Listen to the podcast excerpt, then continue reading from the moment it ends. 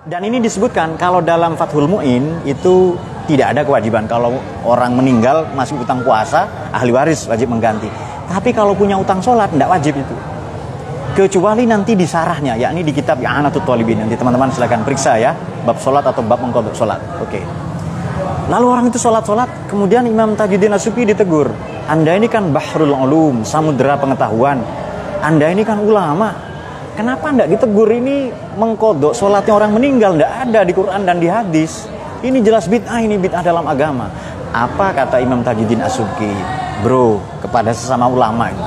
Begini kisana, saya sengaja tidak melarangnya karena saya tidak ingin dianggap termasuk golongan orang seperti di dalam surat Al-Alaq, yakni Bismillahirrahmanirrahim Ara'aitalladzi yanha 'abdan idza shalla. Tidakkah kau melihat seorang seseorang yang melarang abdan idza shalla? Ada orang yang melarang hamba sedang sholat. Siapa itu? Abu Jahal melarang abdan Nabi Muhammad.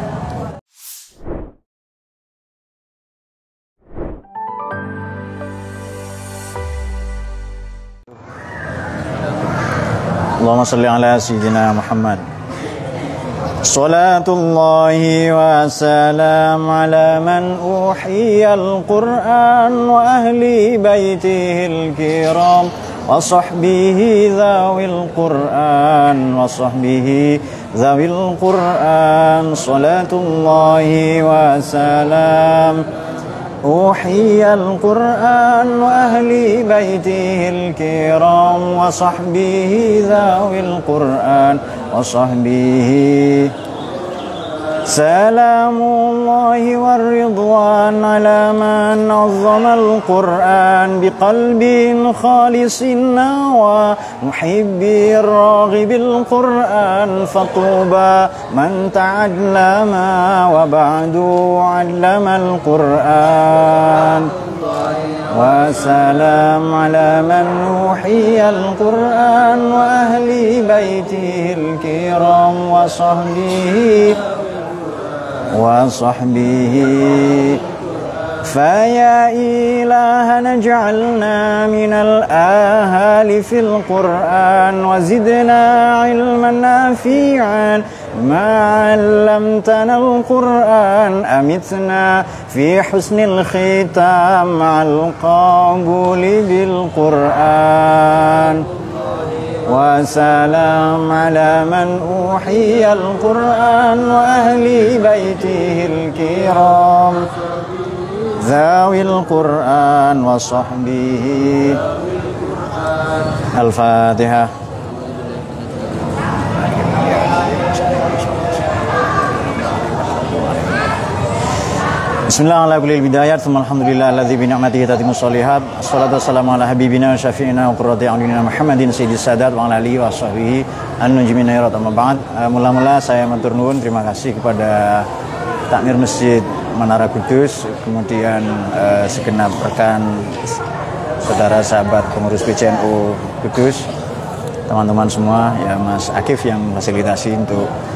kita siaran langsung ngaji di kanal ini, ngaji tafsir tematik ini dari Masjid Menara Kudus yang istimewa.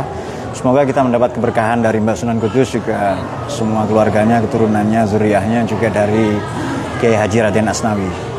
Bismillahirrahmanirrahim. Eh, tema kita pada kesempatan ini adalah kecerdasan Quran. Bagaimanakah kita mengambil keteladanan dari para nabi, para rasul, para sahabat, juga terutama dari kalangan ulama ya, khususnya tabi'in. Bismillahirrahmanirrahim.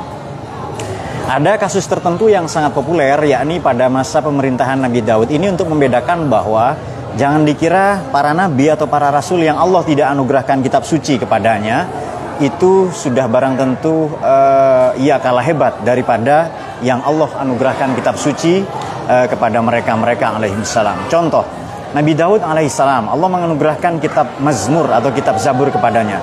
Satu ketika ketika beliau menjadi raja ada dua orang bersengketa yakni pemilik kebun dan pemilik ternak kambing atau domba. Rupa-rupanya uh, si pemilik domba ini memakan tanam tam, tanaman atau uh, kebun si pemilik kebun. Maka dilaporkanlah kepada beliau Nabi Daud alaihissalam diputuskanlah hukuman uh, tertentu ya. Apa hukumannya yakni bahwa si pemilik domba uh, si pemilik kebun mengambil seluruh domba-domba yang memakan ternak itu lebih kurang 30 atau 40 uh, uh, domba. Ada yang katakan 300, ada yang katakan 400 ya. Walhasil banyak sekali domba itu. Begitu diputuskan, uh, menurut beliau itu putusan yang adil, tiba-tiba Nabi Sulaiman yang yang waktu itu umur 11 atau 12 tahun datang, "Bapak, uh, apakah uh, bisa dipertimbangkan keputusan itu?" Jadi artinya beliau melakukan tinjauan ulang lah ya. Mari kita baca uh, Bismillahirrahmanirrahim yakni uh, pada surat Anbiya yakni pada ayat pada ayat 79 Bismillahirrahmanirrahim. Fafahamna Sulaiman wa kullan ataina hukma wa ilma wa sakharna ma'a Dawud al-jibala yusabbihna wa tayr wa kunna fa'ilin. Apa saran dari Nabi Sulaiman? Ini ada ayat sebelumnya pada ayat 78 berbunyi begini wa Dawud wa Sulaiman iz yahkumana fil harth iz nafashat fihi ghanamul qaum wa kunna li hukmihim syahidin. Fihi qaulani. Ini pendapat Imam Al-Mawardi dalam tafsir An-Nukat wal Uyun. Ahaduhuma, ah, sorry, ahaduha. Annahu kana zara'an waqa'at fihi al-ghanam lailan qalahu Qatadah. Jadi kebun tadi diserang oleh domba-domba pada malam hari ini dan ini pendapat Imam Qatadah. Yang kedua asani Kana karman nabatat anaqiduhu qala Ibnu Mas'ud wa Suraih. Pendapat yang kedua. Kemudian uh, Nabi Sulaiman mengajukan begini. Fafahamna Sulaiman ya. Kana muttafiqan lam yakhtalifa fihi. Ini pendapat pertama, dua orang nabi ini, Nabi Sulaiman yang masih muda, Nabi Dawud yang sudah raja, sudah rasul alaihi salam ya. Allah sudah anugerahkan kitab Zabur, tetapi tetapi putusannya dianggap Nabi Sulaiman kayaknya ini kurang tepat keputusan Bapak ini ya. Allah memberikan hikmah. Hikmah ini dari ha, kaf, mim, hukum, hikmah, hakim. Maknanya adalah al-mana, membatasi. Orang kalau punya hikmah, maka dia menghalangi, merintangi, membatasi dirinya dari kezoliman, kebodohan. Orang kalau punya hukum, makna hukum adalah mana, membatasi, merintangi, menghalangi, maka dia terhindar dari kesewenang-wenangan, kezaliman atau penganiayaan terhadap orang lain. Maknanya undang-undang atau regulasi. Dan hakim adalah pembatas, pembeda, penentu ini hak batil ya.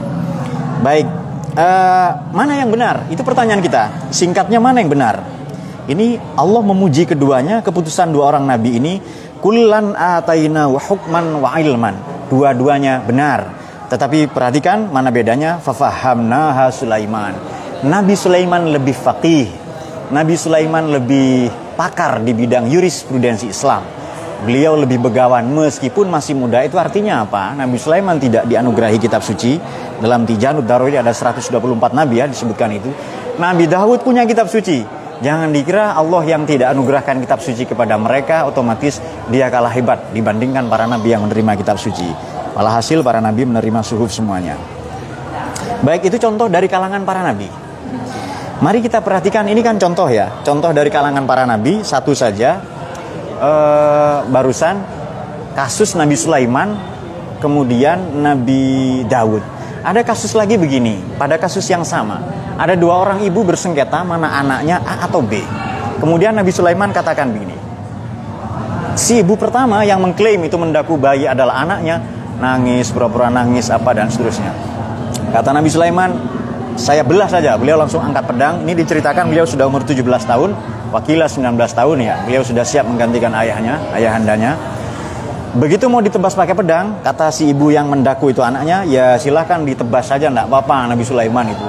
Lalu Nabi Sulaiman menjawab begini, engkau ibu macam apa? Ketika anakmu mau ditebas dipotong jadi dua, biar adil lah ya, biar enggak rebutan anak. Tapi engkau diam saja, engkau malah tertawa. Sementara ibu yang jangan, lebih baik ibu ini mengaku anaknya dan saya rela anak ini tidak lagi menjadi anak saya. Maka ini kecerdasan-kecerdasan nubuah. Ini kecerdasan profetik.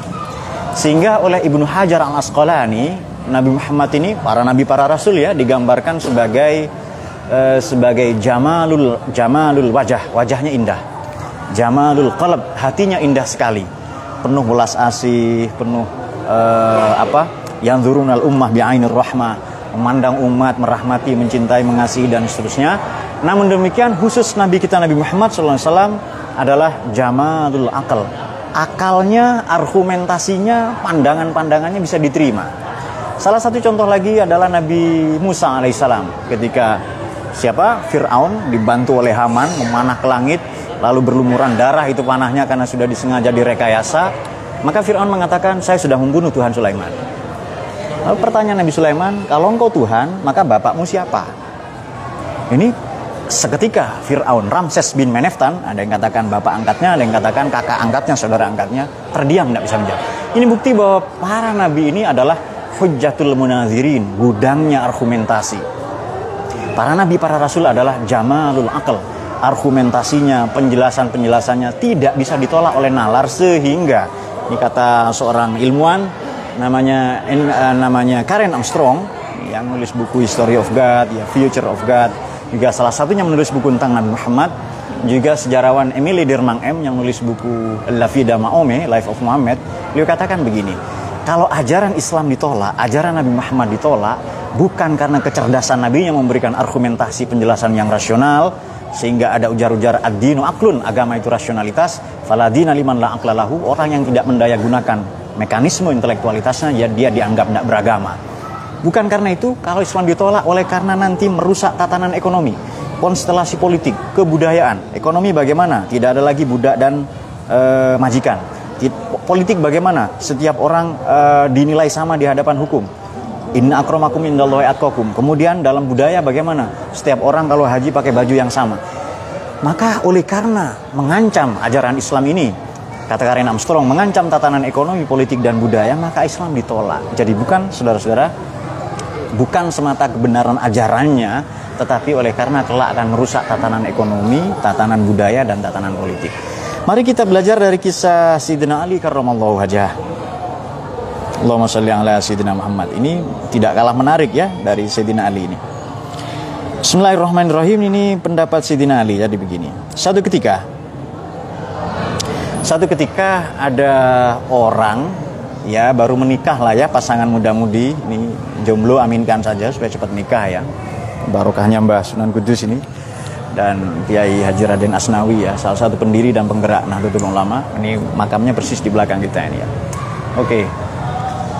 Satu ketika ada orang bersengketa jadi dua orang ya jadi uh, uh, ya pasangan suami istri sudah menikah dilalah menikah enam bulan anaknya lahir maka gaduhlah kampung itu di Madinah itu kemudian dicambuk saja dirajam saja ini pasti pelaku zina karena biasanya orang itu baru melahirkan setelah usia hamil usia kehamilan kandungan itu Eh, tujuh bulan dan atau ditambah tujuh bulan tujuh puluh hari atau sembilan bulan sepuluh hari. Tetapi kok ini aneh kasus enam bulan lahir. Kemudian Sayyidina Ali bertanya kepada orang ini, e, Mas Bro, betul Anda tidak berzina? Tidak Sayyidina Ali, saya berjanji, saya bersumpah demi Allah saya tidak berzina. Oke orang ini benar, kata Sayyidina Ali. Orang-orang gaduhlah para sahabat itu, sebahagian tabiin gaduh itu. Kemudian kata Sayyidina Ali, saya bacakan ayat. Lalu Sayyidina Ali membacakan ayat begini.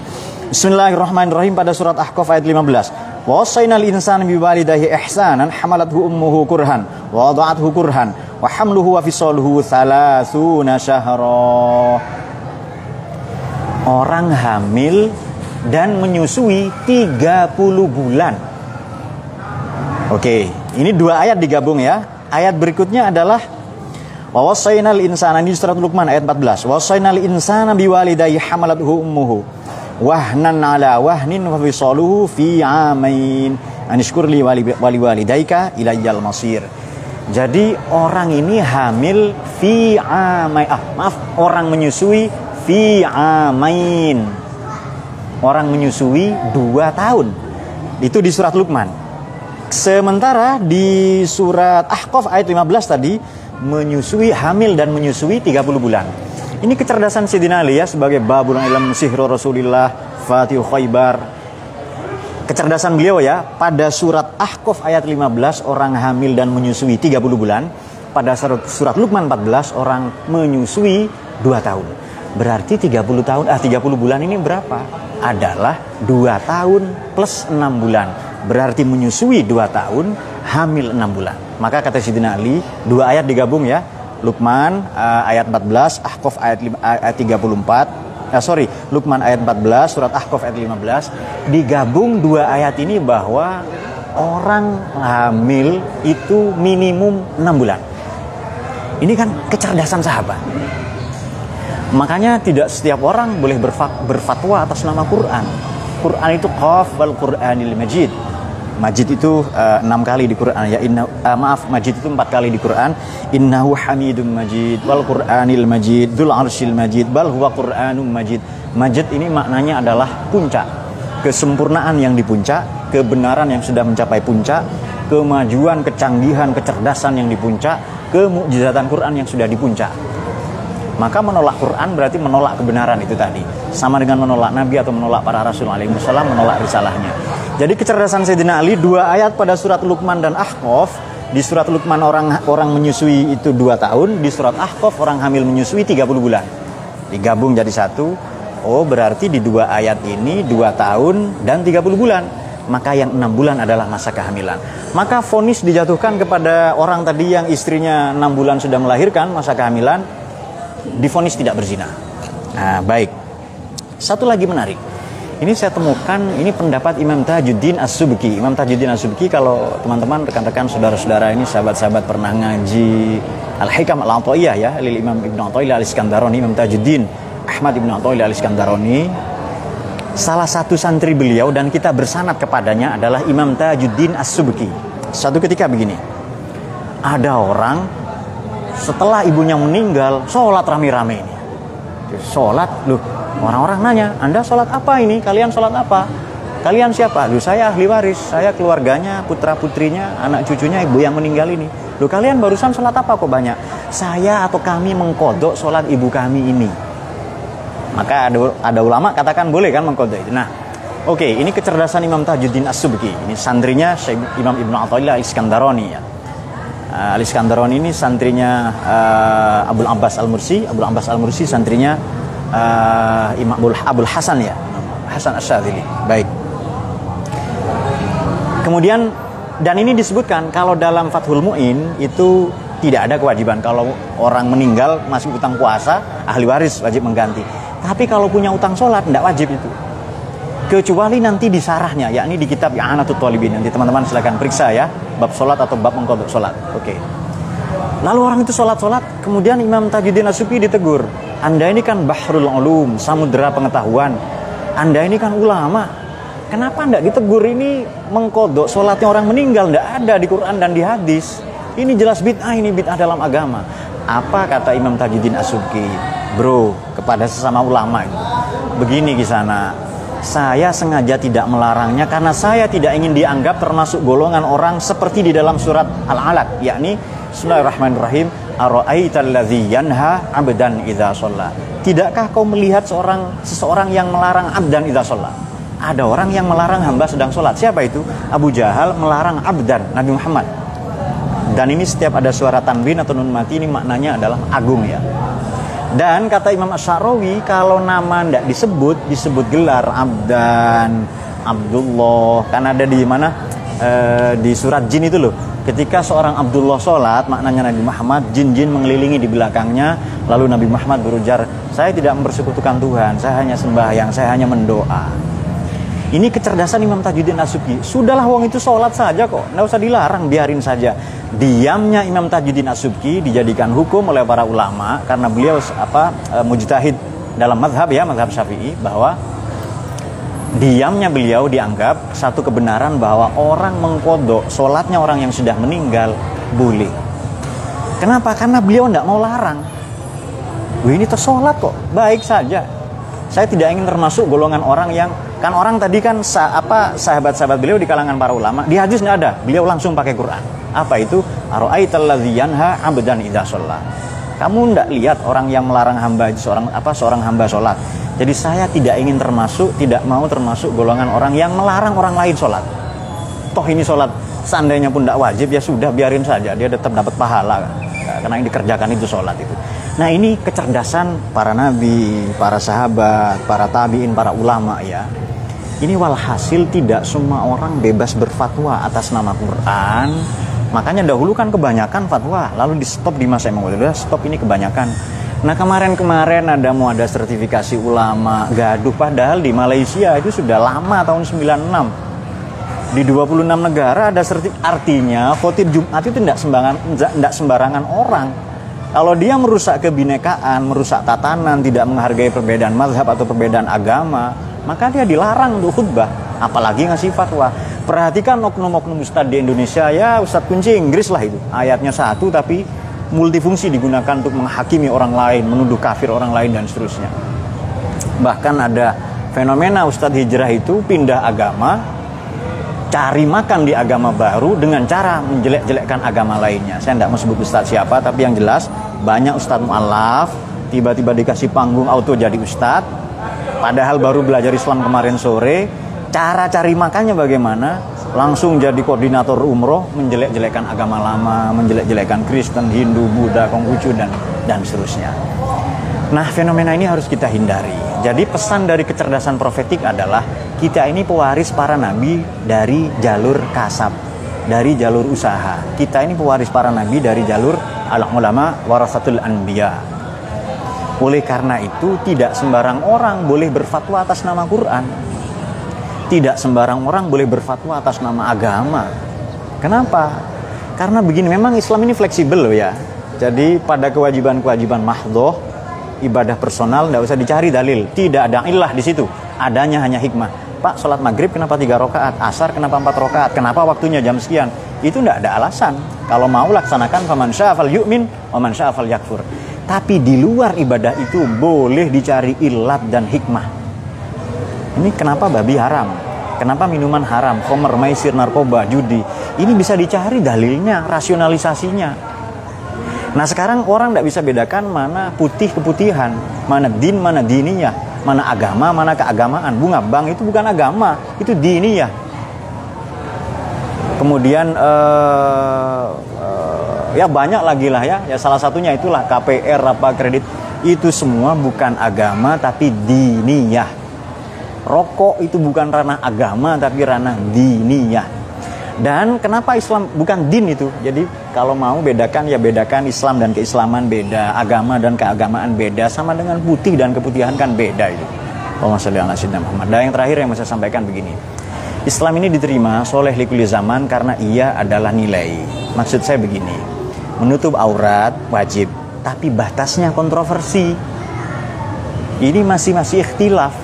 Menutup aurat pakai apa tidak ditentukan. Caranya bagaimana tidak ditentukan. Jadi jangan katakan gamis, nikob, burkau, apa burkamu kena apa. Itu hijab lebih baik daripada kerudung, lebih baik daripada kebaya. Belum tentu. Berpulang kepada kita. Sama dengan ziarah kubur. Dia waktunya tidak ditentukan. Silahkan jam berapa, caranya bagaimana, hatam Quran atau enggak, terserah itu. Tapi kok kenapa Al-Fatihah Pak? Kalau Anda mau silahkan Al-Baqarah itu. Biar selesai baru baru besok selesai kan ya. Baik. Nah, kemudian Islam ini bisa diterima karena setiap pribadi muslim punya hak veto untuk mengurangi, mereduksi hukum atau menganulir sama sekali. Ini hak veto ya. Contoh begini, wudhu itu wajib. Kalau saya mau sholat, baca Quran atau tawaf ya, saudara kita naik haji, semoga mabrur semua di seluruh dunia ya. Dan kita tidak lama akan menyusul mereka, amin ya. Dan yang jomblo ya cepat nyusul, yang banyak utang ya cepat nyusul apa dan semuanya itu. Ini barokahnya Mbah Wali Sunan Kudus ya. Said Ja'far Sodik bin Utsman Al-Hamadani. Kita punya hak veto. Jadi wudhu wajib, Kenapa? Karena saya mau sholat, mau baca Quran, mau tawaf. Tapi kalau di kaki saya ada borok, haram wudhu. Gantinya apa? Tayamum. Makan daging kambing, domba itu halal. Tapi kalau orang tertentu punya diabetes, punya gula darah, darah tinggi atau apa, atau stroke, malah haram. Jadi hukum ini bisa dianulir, direduksi, dikurangi, diturunkan kadarnya, atau dianulir, digugurkan sama sekali masing-masing muslim. Jadi hukum itu bukan bergantung kepada keadaan, bergantung kepada personal. Tidak melulu pada keadaan. Ini keadaan saya bagaimana? Haji wajib satu dua tahun kemarin, tapi karena pandemi malah haram. Kenapa? Karena dalam maqasidus syariah di, dikatakan ada kewajiban hifzun nafas, menjaga hak hidup, menjaga jiwa maka semua yang mengotori merusak jiwa, mengancam jiwa haram. Hifduddin, semua yang merusak agama haram. Hifdul akal, semua yang merusak akal, narkoba apa judi haram. Hifdun nasl, semua yang merusak generasi apa game apa yang tidak karuan yang macam-macam lah pokoknya merusak generasi dan haram. Bahkan hifdul bi'ah ditambahkan, menjaga ekosistem, lingkungan. Hifdul airat, menjaga dignity, kemuliaan seorang, budayanya, tradisinya dan lain-lain. Nah, ini mengindikasikan bahwa Islam ini soleh likuli zaman oleh karena masing-masing kita punya hak veto.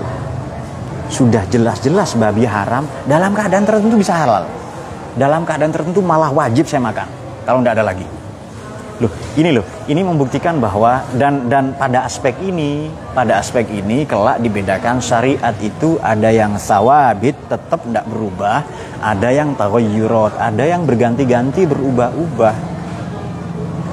Apa syariat yang berganti yang berubah-ubah? Ya banyak contohnya. Sedekah pakai apa? Silahkan. Dalam kadar tertentu sedekah haram. La taj'al jangan sampai tanganmu terbelenggu di leher maknanya pelit atau la tabsudha kullal basti atau kamu jangan terlalu royal. Jangan terlalu loman atau dermawan pada siapa pun. Nanti kamu menyesal. Ya kan? Kan ada ayat. Ah contoh lagi. Amputasi. Ini kan motong kaki orang pak. Menurut orang awam haram. Tapi menurut dokter wajib. Kenapa? Karena menyelamatkan jiwanya. Nah ini yang tahu begini kan pakar. Tidak semua orang yang tahu. Maknanya apa, yang layak berfatwa, tidak semua orang. Kalau fatwa soal kesehatan, libatkan para dokter. Fatwa soal ekonomi, libatkan para ekonom. Fatwa soal tata lingkungan, ekosistem amdal, ya libatkan semua yang pakar di sana. Artinya ulama, waris para nabi ini tidak hanya ahli agama, tapi ahli di segala bidang. Ini saya kira catatan penting ya dan dan kalau kita sudah sampai di taraf ini saya kira beragama itu sangat enak sangat indah tidak tidak ada lagi prasangka apa. Karena semua masing-masing menuju jalan yang sama kebenaran yang sama yakni Islam rahmatalil alamin. Adalah keliru kalau kita menganggap Islam semata-mata din agama religion tapi Islam juga ilmu pengetahuan. Islam juga sistem sosial kemasyarakatan. Islam juga muamalat. Islam juga nilai-nilai luhur yakni rahmatalil alamin. Saya kira demikian. Apakah ada pertanyaan? Ada? Tidak ada ya. Baik demikian ini sore ini kita ngaji istimewa dari Masjid Menara Kudus. Semoga kita mendapatkan keberkahan beliau, para zuriahnya, keluarganya, semua ahli kubur di sini, semua peziarah yang datang, uh, juga keberkahan saudara kita yang sedang naik haji di seluruh dunia, juga barokahnya Kiai Haji Raden Asnawi ya, salah satu pendiri Nahdlatul Ulama, juga para muassisin Nahdlatul Ulama dan kita semua senang ngaji, dapat futuh Futuh ini maknanya kita ngaji satu dapat barokah jadi tiga, jadi jadi enam, jadi sepuluh ya. Banyak sekali barokahnya. Saya kira demikian. Semoga dicahayai oleh Quran, bertambah kecintaan kita kepada Quran, kepada ilmu, kepada Indonesia, bertambah kecintaan kita kepada kemanusiaan. Kita sudahi dengan membaca doa. Bismillahirrahmanirrahim. Allahumma rahamna bil Quran waj'alhu lana imaman wa nurau. ورحمة. اللهم ذكرنا منه ما نسينا منه ما جهلنا وارزقنا تلاوته. آناء الليل وأطراف النهار واجعله لنا حجة يا رب العالمين اللهم فيك لا السلام عليكم ورحمة الله وبركاته.